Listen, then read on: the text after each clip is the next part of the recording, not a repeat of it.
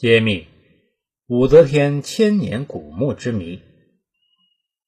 武则天为什么要为自己竖一块无字碑，至今仍然是个谜。比较多的一种猜测是，这位中国历史上唯一的女皇帝，将自己的功过是非留给后人去评论，这是聪明之举。陕西乾陵素有考古界的三峡工程之称，在位于西安西北方向的。梁山主峰下埋着唐高宗李治和大周女皇帝武则天，一对夫妇，两朝皇帝合葬一室，这在全世界也是极其罕见的。半个世纪以来，发掘乾陵始终是个热门话题。随着我国考古技术的进步，让武则天重见天日的时机成熟了吗？挖还是不挖？什么时候挖？此时。我们呼吁国内外的有识之士参与讨论，再次激活这个话题，旨在审视科学发掘乾陵的现实意义。中国历代帝陵中，乾陵是最特殊的一个，它凿山建穴，规模宏大，收藏丰富，一男一女两朝皇帝合葬一室，且一千多年间原封未动，而武则天名扬天下，妇孺皆知。更使这座陵墓备受国内外关注。中国政府在一九五七年就公布乾陵为陕西省第一批名胜古迹重点保护单位。到二零零四年底，共接待国内外游客三千八百万人次。然而，人们在乾陵司马道下车，看到的只是一座和山体浑然相融的皇家陵园。地宫在哪？陵寝又在哪？几乎所有的访客游完之后，都带着一连串的问号怅然而归。人们有理由关注的是，陵墓里究竟都有些什么宝贝？武则天、唐高宗的遗体还能不能见到？会不会出现像湖南马王堆那样的千年女尸？如果就只留下一副尸骨，借用现代化的造型技术复原，能否也让人们重见武则天的真实风采？这其中隐藏的谜团太多了，若能打开，乾陵将会成为世界上最大的、最具观赏性的博物馆。乾陵地宫里到底有多少文物呢？经这么多年的探测考察，一位资深的文物工作者推算，保守一些说，最少有五百吨。这还不包括墓道里的那些条石，而那些造型各异、刻有文字的条石，也是难得的文物。根据考古工作者对乾陵主峰以下垂直地宫的局部探测，以及对乾陵附近的陪葬墓的发掘，专家们推测，乾陵墓室的结构是由墓道、过洞、天井、前后通道、左右宫殿组成。左边躺着唐高宗，右边躺着武则天。在前后通道的两侧又各有四间石洞，洞里装满了盛唐时最值钱的宝贝。在通向金刚墙的近百米过道两旁，摆满了各种金银祭器，而最让世人感兴趣的就是那件顶级国宝《兰亭序》。史书记载，《兰亭序》在李世民遗诏里说是要枕在他的脑袋下边，那就是说这件宝贝应该在昭陵，而不是在乾陵。可是五代耀州刺史温韬把昭陵给盗了。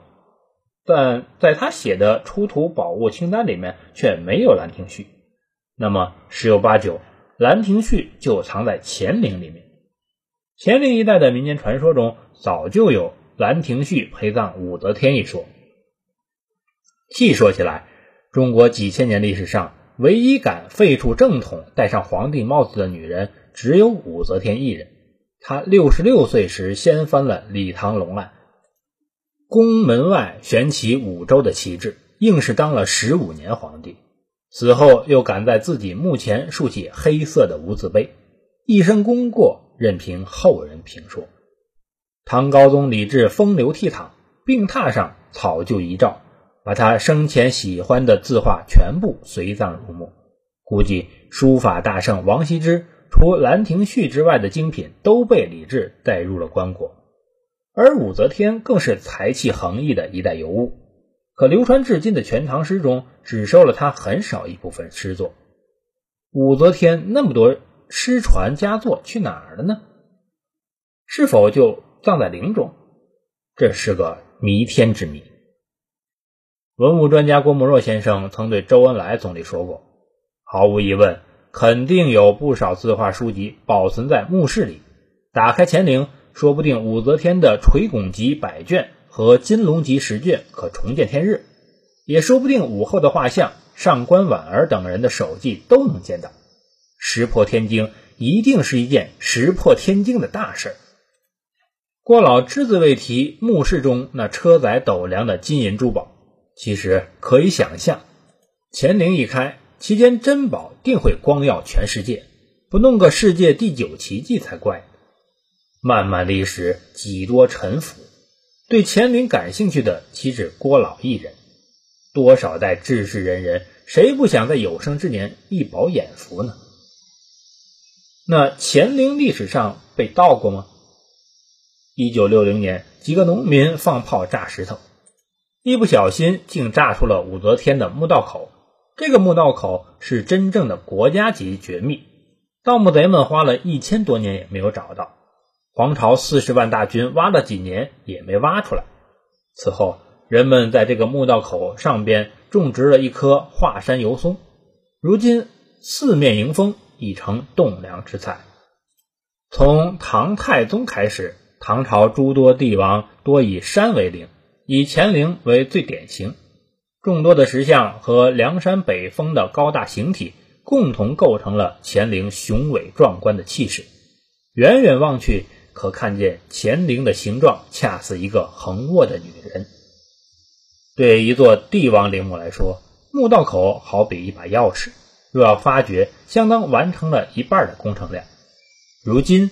乾陵地宫的钥匙已经被我们握了四十多年，这把钥匙若是让历史上那些盗墓贼拿到手，乾陵早就被挖掘一空了。在我国历史上，挖乾陵一事早已有之，长达一千二百多年中，梁山上就没有断绝过盗墓者的身影。小毛贼多如牛毛，正史里不记载，野史里也懒得写。历史上有名有姓的到乾陵的人就有十七次之多，比较大的盗掘活动有三次，但又都因各种原因中途停止而没有盗掘成功。唐末农民起义，黄巢声势浩大，他动用四十万起义军在梁山西侧挖山不止，只挖出一条深四十米的黄巢沟，挖走了半座大山。因为军中无饱学之士，不懂乾陵坐北朝南的结构特点。结果因为挖错了方向，终没有得手。史在五代耀州刺史温韬是个有官衔的大盗墓贼，他率领兵丁一股脑挖开了十几座唐陵，发了一笔横财。因为手中有了钱，便驱动数万人于光天化日之下挖掘乾陵。不料挖掘过程十分不顺，遇到的天气总是狂风暴雨。文涛受了惊吓，他绝了。发掘乾陵的念头。民国初年，国民党将领孙连仲亲率一团人马，也想学学孙殿英炸慈禧和乾隆墓的样子，在梁山上埋锅造饭，安下营寨，用军事演习做幌子，炸开了墓道旁的三层岩石，最后却也没能捞得半点好处。目前，许多专家认定乾陵是唐十八陵中。唯一未被盗掘的陵墓，理由是乾陵墓道完整，而舍墓道从石山腹部另凿新洞入地宫难度很大，目前尚没有发现新的盗洞。至于事实是否像人们希望的那样，只有等到打开地宫的那天才能得知了。那么，发掘乾陵的时机到了吗？陕西省考古界老前辈石兴邦老先生。几次撰文说，发掘乾陵的各种条件都具备了，时机也成熟了。四十多年来，考古界对南唐二陵、明定陵、法门寺地宫、秦宫大墓的发掘中，已积累了丰富的经验，造就了一支高水平的专业队伍，完全能够胜任对乾陵的发掘工作。发掘乾陵是陕西省政府四十多年来的一种官方行为，在花重金撰写几十万字。有众多科学家参与一场严密的唐乾陵发掘计划中指出，所谓发掘，就是在采用密闭系统、阻隔空气流通的有效措施下，只允许两个携带有氧呼吸设备的无菌工作人员进入墓道，用微光摄像器材采回资料，就算发掘成功。如何保护？如何展出？应根据资料制定。那肯定是若干年之后的事情了。这怎么会对文物有损害？